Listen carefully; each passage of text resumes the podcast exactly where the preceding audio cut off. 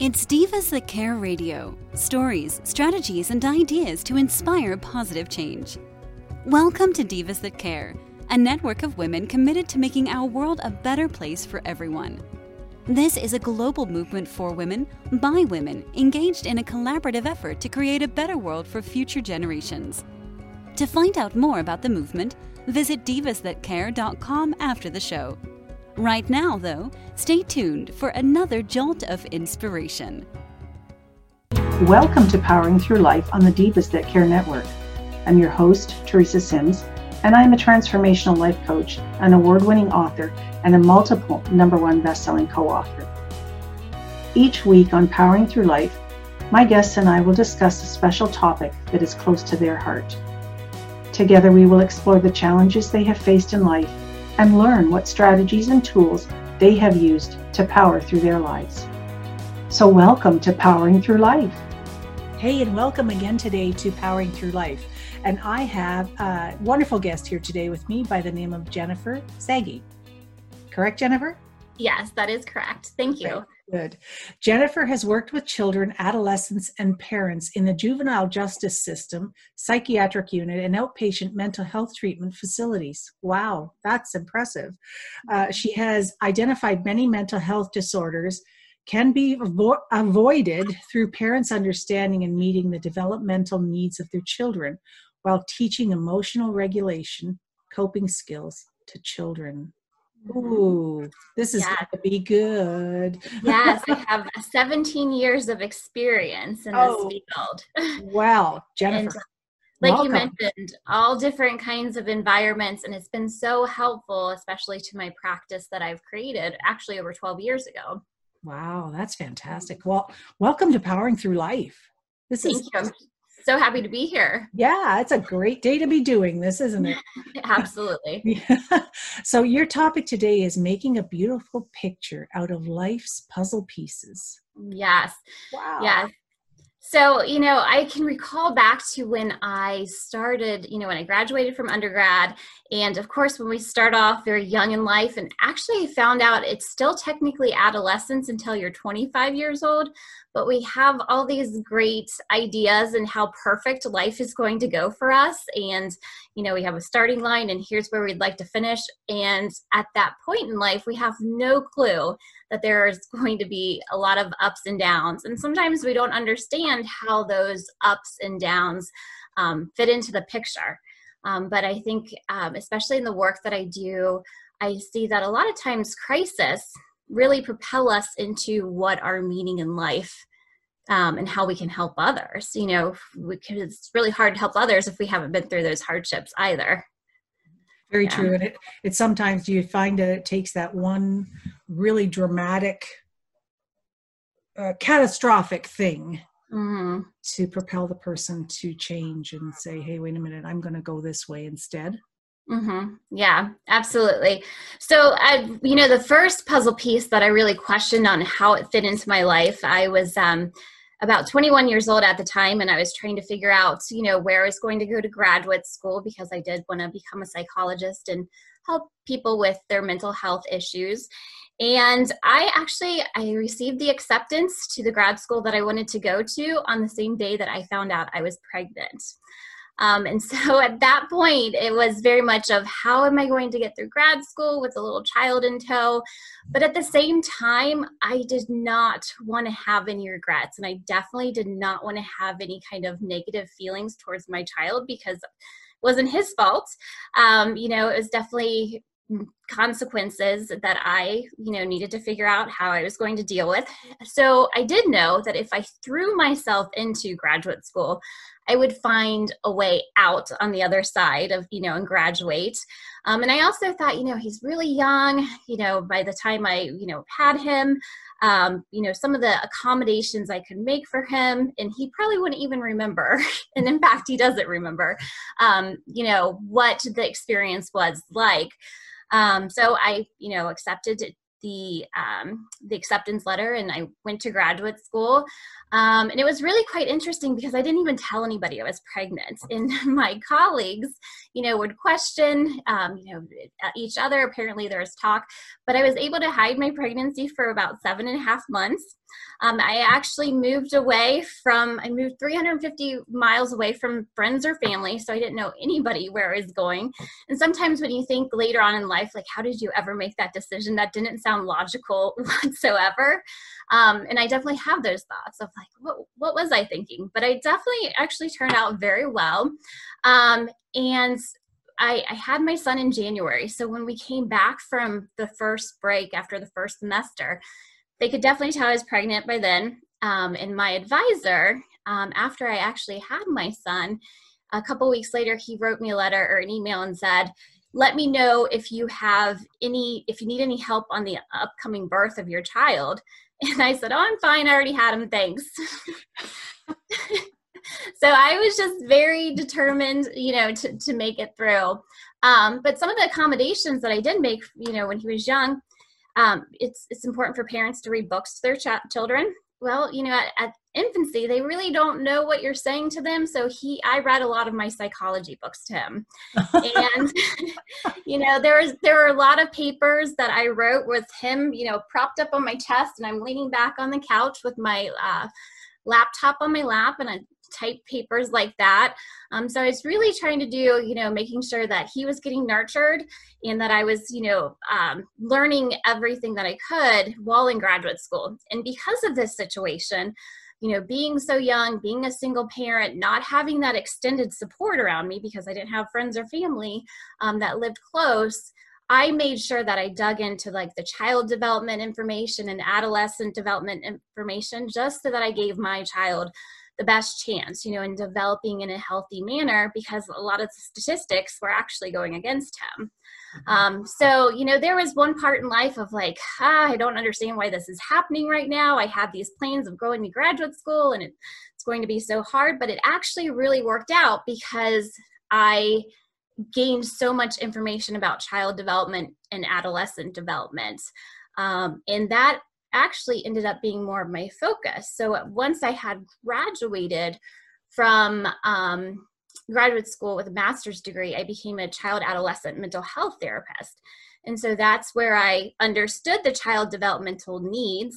Um, and I understood and saw how, you know, sometimes when these needs are not getting met, that's when the children start to act out and have more of the behavior problems or they're feeling more anxious um, and teaching parents you know what these developmental needs are so that they can satisfy those needs. And this can prevent the child from going on and having you know the chronic mental health issues in a lot of situations. In fact um, the american psychological association has acknowledged you know some of these childhood disorders are actually being way overdiagnosed. And so in some of these um, situations like you know um, like adhd uh, some of the mood disorders, the anxiety, um, again, if they were, you know, those needs were met, they wouldn't have that kind of reaction. Um, so teaching, definitely teaching the parents those uh, developmental needs that the, ch- the, children have, as well as um, teaching children, you know, coping skills and emotional regulation skills. Um, and I think everybody just needs them in life. Like we are not going to escape life without stressors. So when they're stressors if we know how to approach these stressors and look at them as obstacles in life that we're going to get over instead of um, you know something uh, the stressor that's going to just weigh us down and cause us more like uh, physical um, that physiological reaction that we have when we feel stressed we know that leads to a lot of um, physical illnesses now. So if we can learn how to self-regulate that and prevent that from, you know, having it escalate all the time, um, or even you know the psychological responses that the stressors have such as like the depression and the anxiety um, so we can prevent it before it even happens. Um, i know i listened to actually a couple of your podcasts and some of the women that have talked um, on your pa- podcast are very so amazing and some of the situations that they've come out of um, very mm-hmm. amazing. But I think some of them can acknowledge that sometimes when people get in that hole of like depression or anxiety, it is so hard to get out. So my approach is why not just go ahead and teach kids? You know, it should be part of the regular school curriculum, right? Teach kids how to identify you know when they're experiencing stressors and how to um, cope what are some responses they can have in order to get themselves back on track um, so i feel like you know with the information i dug into because i got pregnant in graduate school really helped me apply that more in practicing and helping others well, your son was a gift to you in so many different ways, wasn't he? Absolutely. he took you yeah. down a completely different path.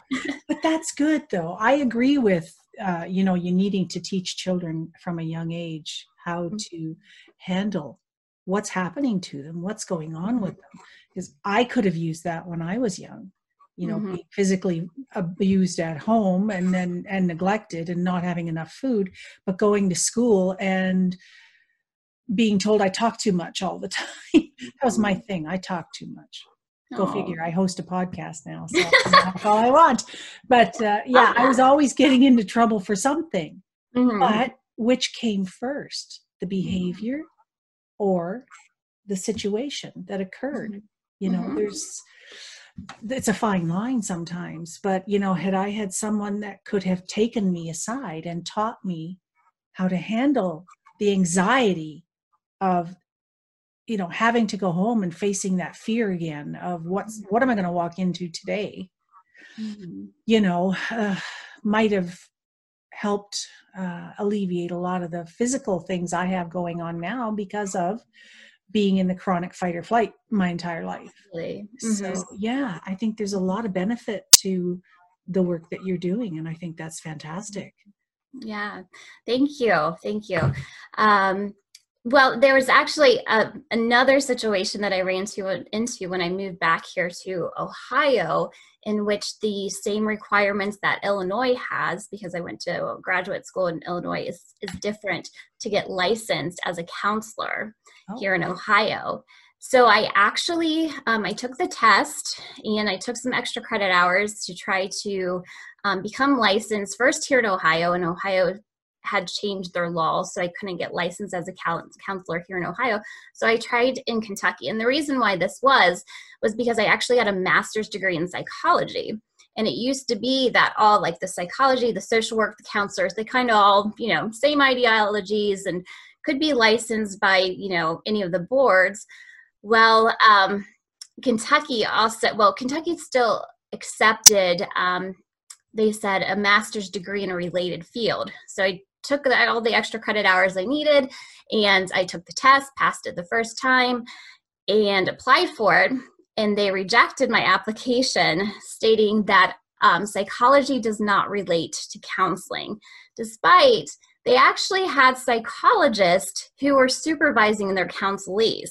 And I actually took that to arbitra- uh, excuse me, arbitration, and um, the arbitrator agreed with me on, you know, that doesn't make sense. If if a psychologist can supervise a counselee, obviously they're related. But there was this small law in Kentucky that said um, related fields are not psychology, criminal justice, and a, a couple other fields.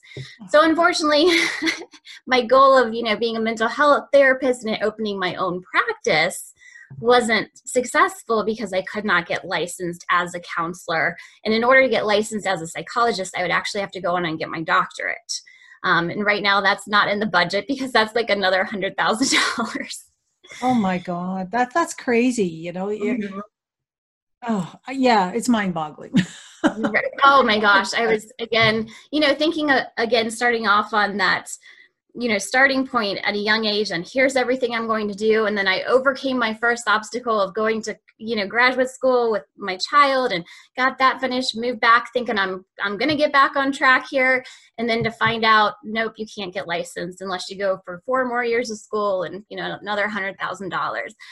Um, so you know then I decided, okay, well, I will take, you know, this approach that I I believe that that I'm seeing as a child mental health therapist, and I was being supervised. Um, and I decided, well, why not take more preventative measures instead of, you know, diagnosing these children and them having labels throughout life? Why not take a parent-child coach approach to just directly teaching the parents and the children those coping skills without having to label them. So, just so here's the second puzzle piece that I'm not sure how fits in, and I'm very upset that it does not go along with my plan in life.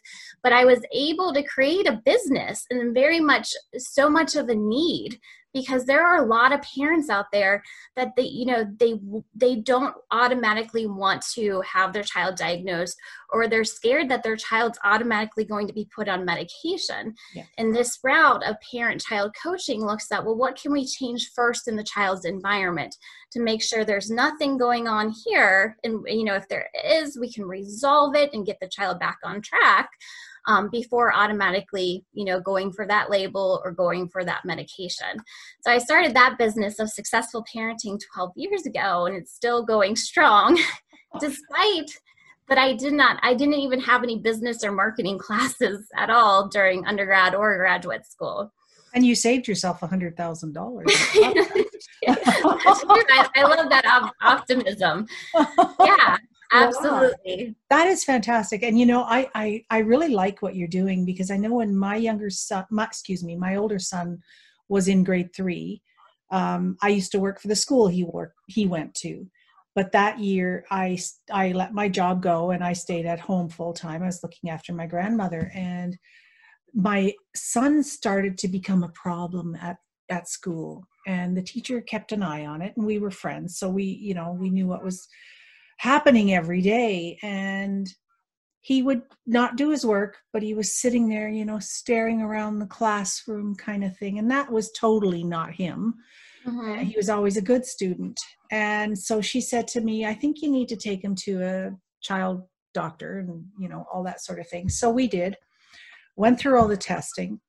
Oh yes he's adhd mm-hmm. yes he's he, he's just he can't concentrate he can't do this he can't do that. So ritalin came out of the woodwork and he got put on ritalin. I i didn't know you know uh, didn't have a lot of experience with it at that point in the time but after about a month of my son being on ritalin he was not the same child. He reverted into a shell that you know you couldn't get anything out of him.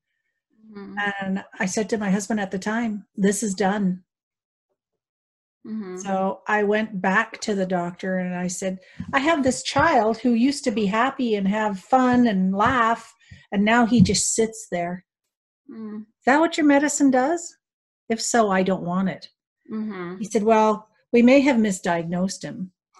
And based on what the extra material the teacher sent in, it turns out that my son was just bored that was exactly what I was going to ask. That would be my first question. Is this not challenging enough for him? And he's like, I've already got this and I'm checking out. So that would have been my my first concern there. Um, you know, let's see yeah. some different ways we can challenge him. Absolutely. Well, or, you know, he ended some, up in the gifted program instead rather oh, than God. needing and, a special, you know. And then he and then did he excel in the gifted program? Oh yes. Yes. Yes. Yes. So I'm I'm so glad that you you know were observant of his behavior and knowing okay this is not the route for my child. And what's really sad and I I'm just going to admit this because I've I've heard it from several psychiatrists is they've told me do you know how to diagnose a child who has ADHD? You just put them on a stimulant and see if they respond to the stimulant. And that to me is just, you know, again, my approach is let's try everything else before we automatically put the child on medication. But I heard that from a couple psychiatrists. And I, I do want to say that's been a, over a decade ago that I've heard mm-hmm. that. Um, but it sounds like that's kind of the approach your you know son's doctor had had taken of okay well maybe it's not it but unfortunately there was it, you know it it did like you say cause him to revert some and he wasn't acting like you know child. And that can be that can be very difficult you know and children have an, a hard time understanding their emotions and what they're feeling anyways and then having some kind of medication that really changes that um, and so the other aspect is the doctor wasn't looking at the whole picture either. He wasn't looking at mm-hmm. home life.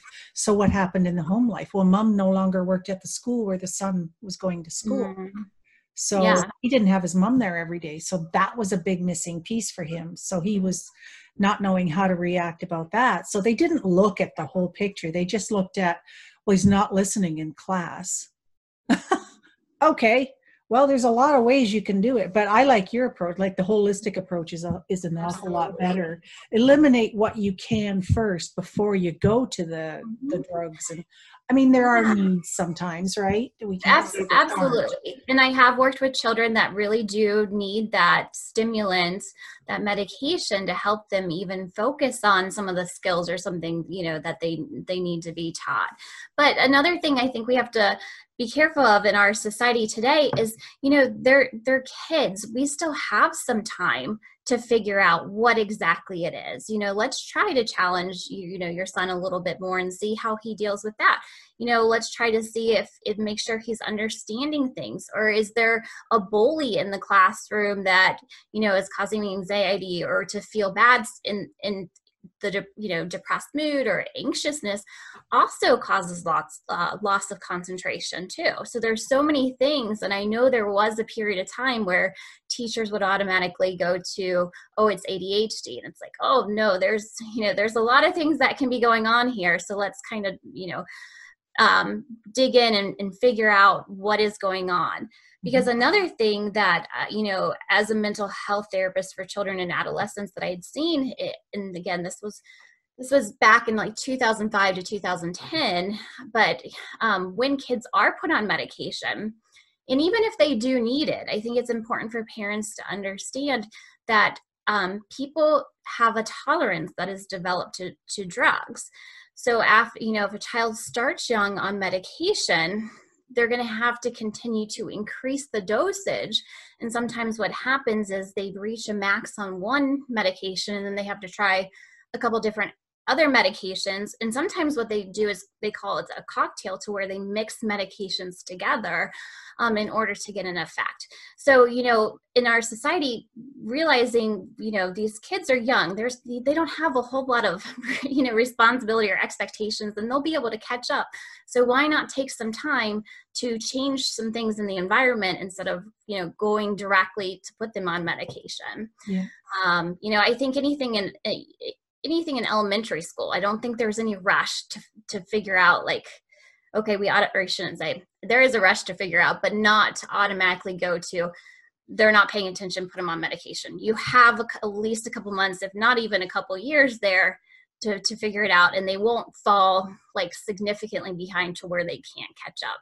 Yeah there are some and i you know from working in the school system there are some children that need the intervention right away Mhm. because the issue is really severe but there's the other ones and i mean my son was like 30 years ago so that's when ritalin was first coming in and it was big and everybody was on it and oh it's a horrible nightmare would Mhm. never do that again and it was just you know he wasn't being stimulated enough in the Mhm. right way and the mom not being there anymore for him was an issue Mhm. uh, but we found ways around that. I mean i would walk him to school i would pick him up from school. So we had our time together and all that sort of thing. And uh, it's it's difficult to read a child especially when they haven't even developed yet Yeah, i suppose right?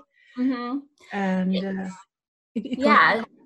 Yeah I, um but I, I really do enjoy working with children and adolescents because I do feel like there's that extra layer of challenge where adults can come right out and say, well, this is where this is coming from.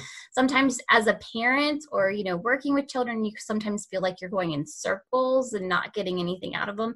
But that's just kind of the process that it goes into. You'll go in circles for a little bit, and then you'll dig a, a, a layer deeper.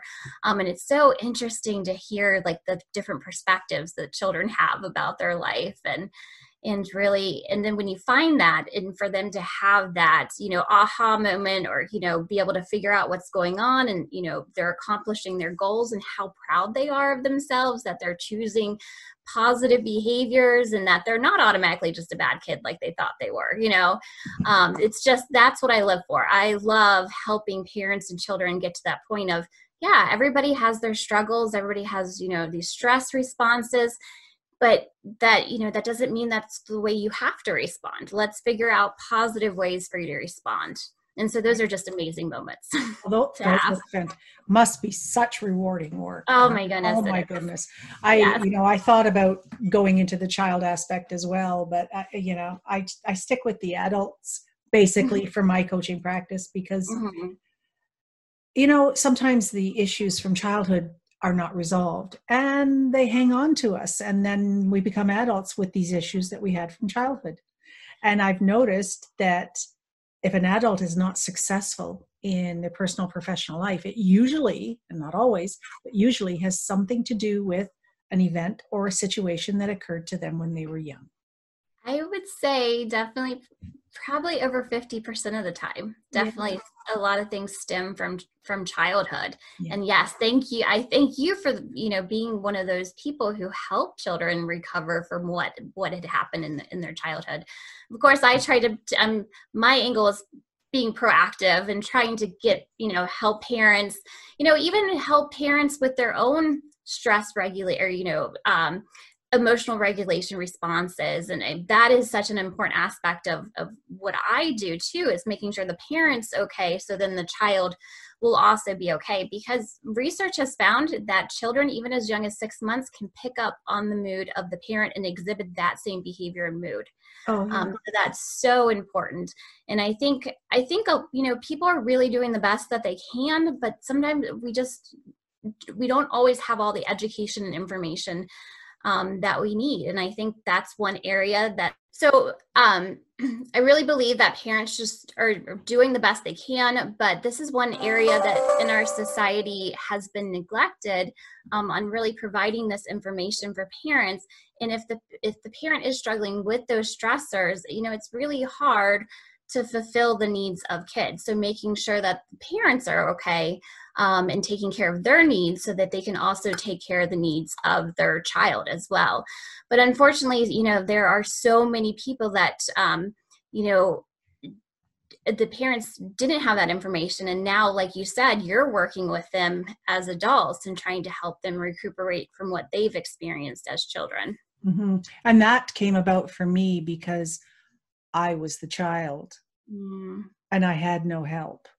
Mm. And now, you know, since the last, well, since my car accident in 2013, I've been doing a lot of searching and a lot of uncovering and a lot of self work, self care.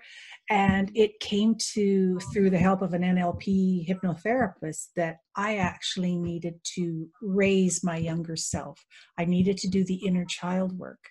Mm-hmm and heal that child and raise that child up to a mm-hmm. healthy adult mm-hmm. and until i did that i couldn't be a full you know um, i could but uh, i wouldn't be as an effective coach mm-hmm. had i not done that work so yeah and that's so that healing process really yeah is somewhat what, what it is i think there's so you know so many of us carry so much around um, because it's not healed. And there is a process, like you said, you know, having to go back and raise your child self in order to have that full healing. So it's not that heavy weight. And when I say heavy weight, it's not just like psychological weight, it is like it takes on a physical component of where you just, the person just feels feels heavy. So yeah that that's, that's true when i when i finished writing my book about um, my family and lies and all the secrets that they kept that affected me and still are you know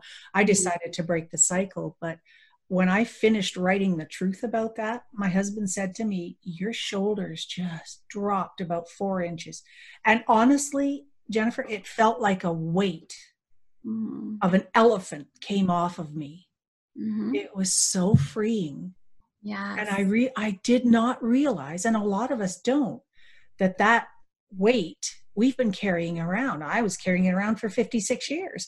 Mm-hmm. It's just, you know, from stuff that hadn't healed or hadn't been dealt with from when it mm-hmm. should have been dealt with. And thank goodness for people like you that can help the children now. I mean, mm-hmm. uh, where were you when I?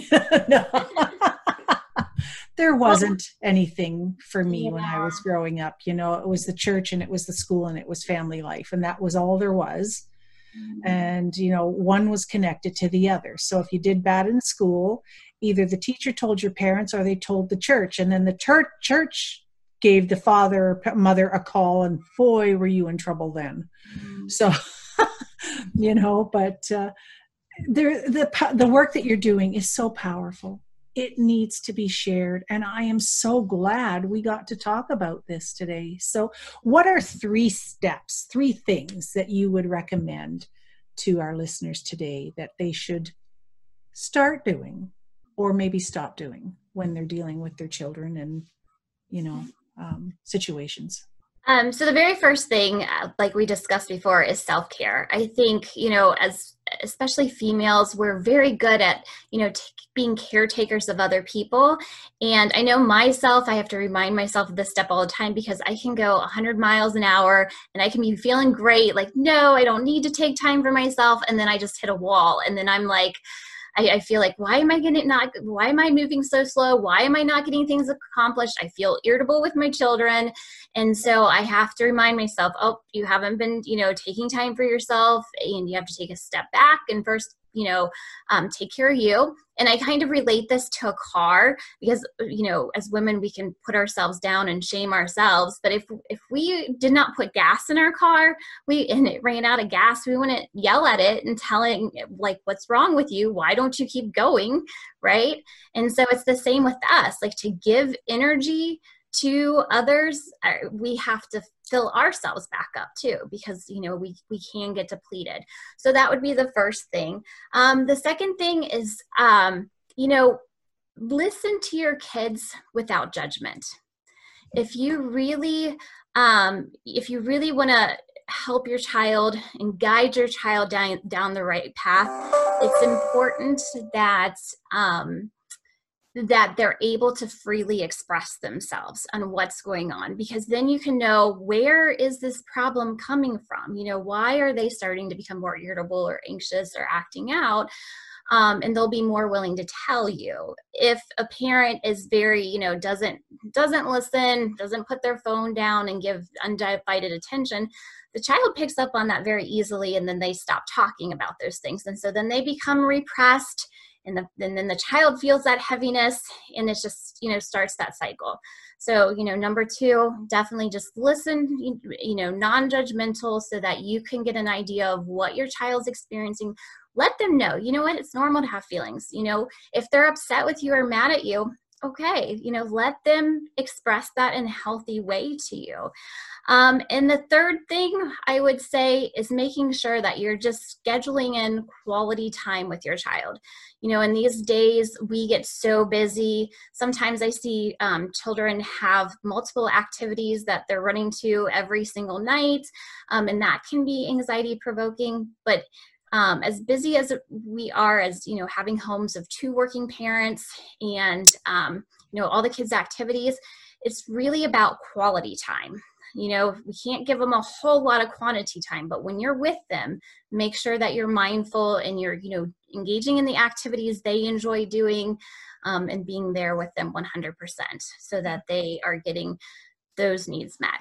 Yeah and i don't assume that quality time is taking them to an event where they're playing a sport that, no. that that's not good quality time that's uh that's just time mm-hmm. that you're together but you're not really mm-hmm. having quality so sitting at home you know reading a book together doing a puzzle together playing a game together or engaging in an activity they like to do mm-hmm. and then mm-hmm. asking them questions about it why do you like doing this so much i used to play i used to play the first nintendo with my boys when it came out and the yeah. second and the third. That was our time together. It was silly mm-hmm. but we would spend hours sitting there laughing having fun enjoying it. And i could play just as well as they could by the end of it which is not a lot you know. But we were spending quality time together. And you know they would always say to me mom why doesn't dad play with us? Mm. Dad didn't want to because dad actually couldn't make the games work so mm. rather than looking stupid or feeling stupid he decided to just stay away. So he was sending the boys a message then. Yeah. Which was unfortunate, but uh, he spent time with them in other ways. But, uh, mm-hmm.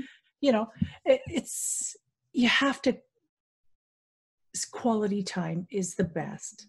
Not yeah. what you think is quality, what your child needs. It's the child's yeah. needs, right? The child's Absolutely. Needs. And yeah. if they aren't, if they are not getting that eh, positive attention, they will find ways to get negative attention. Well, they'll create the negative attention. yeah, yeah exactly. exactly. What attention is attention, no matter it's whether it's good or bad. It's it's still attention, right? Mm-hmm. Yeah.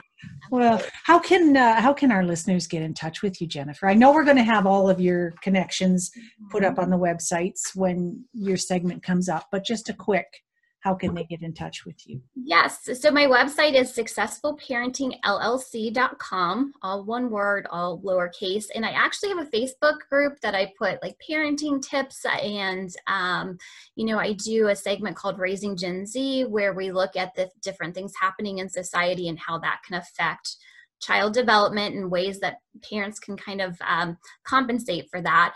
And so that group is on Facebook. It's facebook.com forward slash groups forward slash from parent stress to parent success. Um, so I know that's long, but if you go in the search bar of Facebook and type in from parent stress to parent success, all one word, it will bring my group up. And that group's called Successful Parents. Perfect. Now, what about grandparents? Oh, that's a really good point. I actually have some grandparents in in the group as well. Um, some grandparents who rate who are raising their grandchildren, um, as well as um, grandparents who just like the tips of interacting with their grandchildren and you know don't have the responsibility of raising them so yeah grandparents are welcome in the group as well i've worked with grandparents before when they are you know in the parenting role so those that you know clientele is welcome as as well. That's fantastic because I know for a lot of working moms, the parents, grandparents play a big role in the child's mm-hmm. life. And if they weren't successful being parents, maybe they wouldn't be successful being, you know, grandparents. But there's always hope. We can always change our thoughts and our how we approach things and keep learning. For goodness sakes, it's easy, doesn't hurt. Yeah, oh my goodness, yes. like soak up as much information and knowledge as you can. Absolutely. And just think of the little life that you're you know adding joy to and and making rich because you're spending quality time with them. Yes. And i one more thing i'd like to say and i'm sure you can attest to this of you know having that good connection with your child is so important because they grow up someday. They you know they're going to go off and have their own life. But if you have that good connection with with them they will stay connected. And what's really cool is that you know sometimes parents want to be friends with their you know children especially teenagers and that doesn't work out. But once the child becomes an adult you know if there was that healthy parenting style there they're actually friends as adults you know? So this isn't just for the time being. This isn't just from birth to 18 years old. This is really setting the foundation you know for the rest rest of their lives on how how the relationship is going to be yeah it's a lifetime relationship isn't it mm-hmm. absolutely and we need to nurture it and care for it and practice jennifer thank you so much for being thank part you, of Teresa. yeah this was fantastic i'm so glad we got to do this and i think i'd like to have you back again because i think there's a few more topics we could chat about Oh, excellent. Yeah, anytime. Let me know. Sounds great. Well, thanks again for listening to Powering Through Life, and thank you to my wonderful guest, Jennifer Zadie. Take care. Well, Divas, that brings to a close another great, inspiring interview on Powering Through Life. Thank you to my incredible guest for sharing your story with us.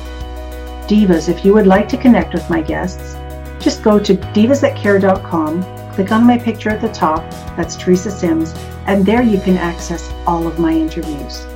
Don't be shy, reach out if you have any questions, or simply just leave us a comment. Also, you can contact me at my website, that's teresasims.com. Thank you for listening to Powering Through Life on the Divas That Care Network. Thanks for listening. This show was brought to you by Divas That Care. Connect with us on Facebook, on Instagram, and of course on divasthatcare.com, where you can subscribe to our newsletter so you don't miss a thing.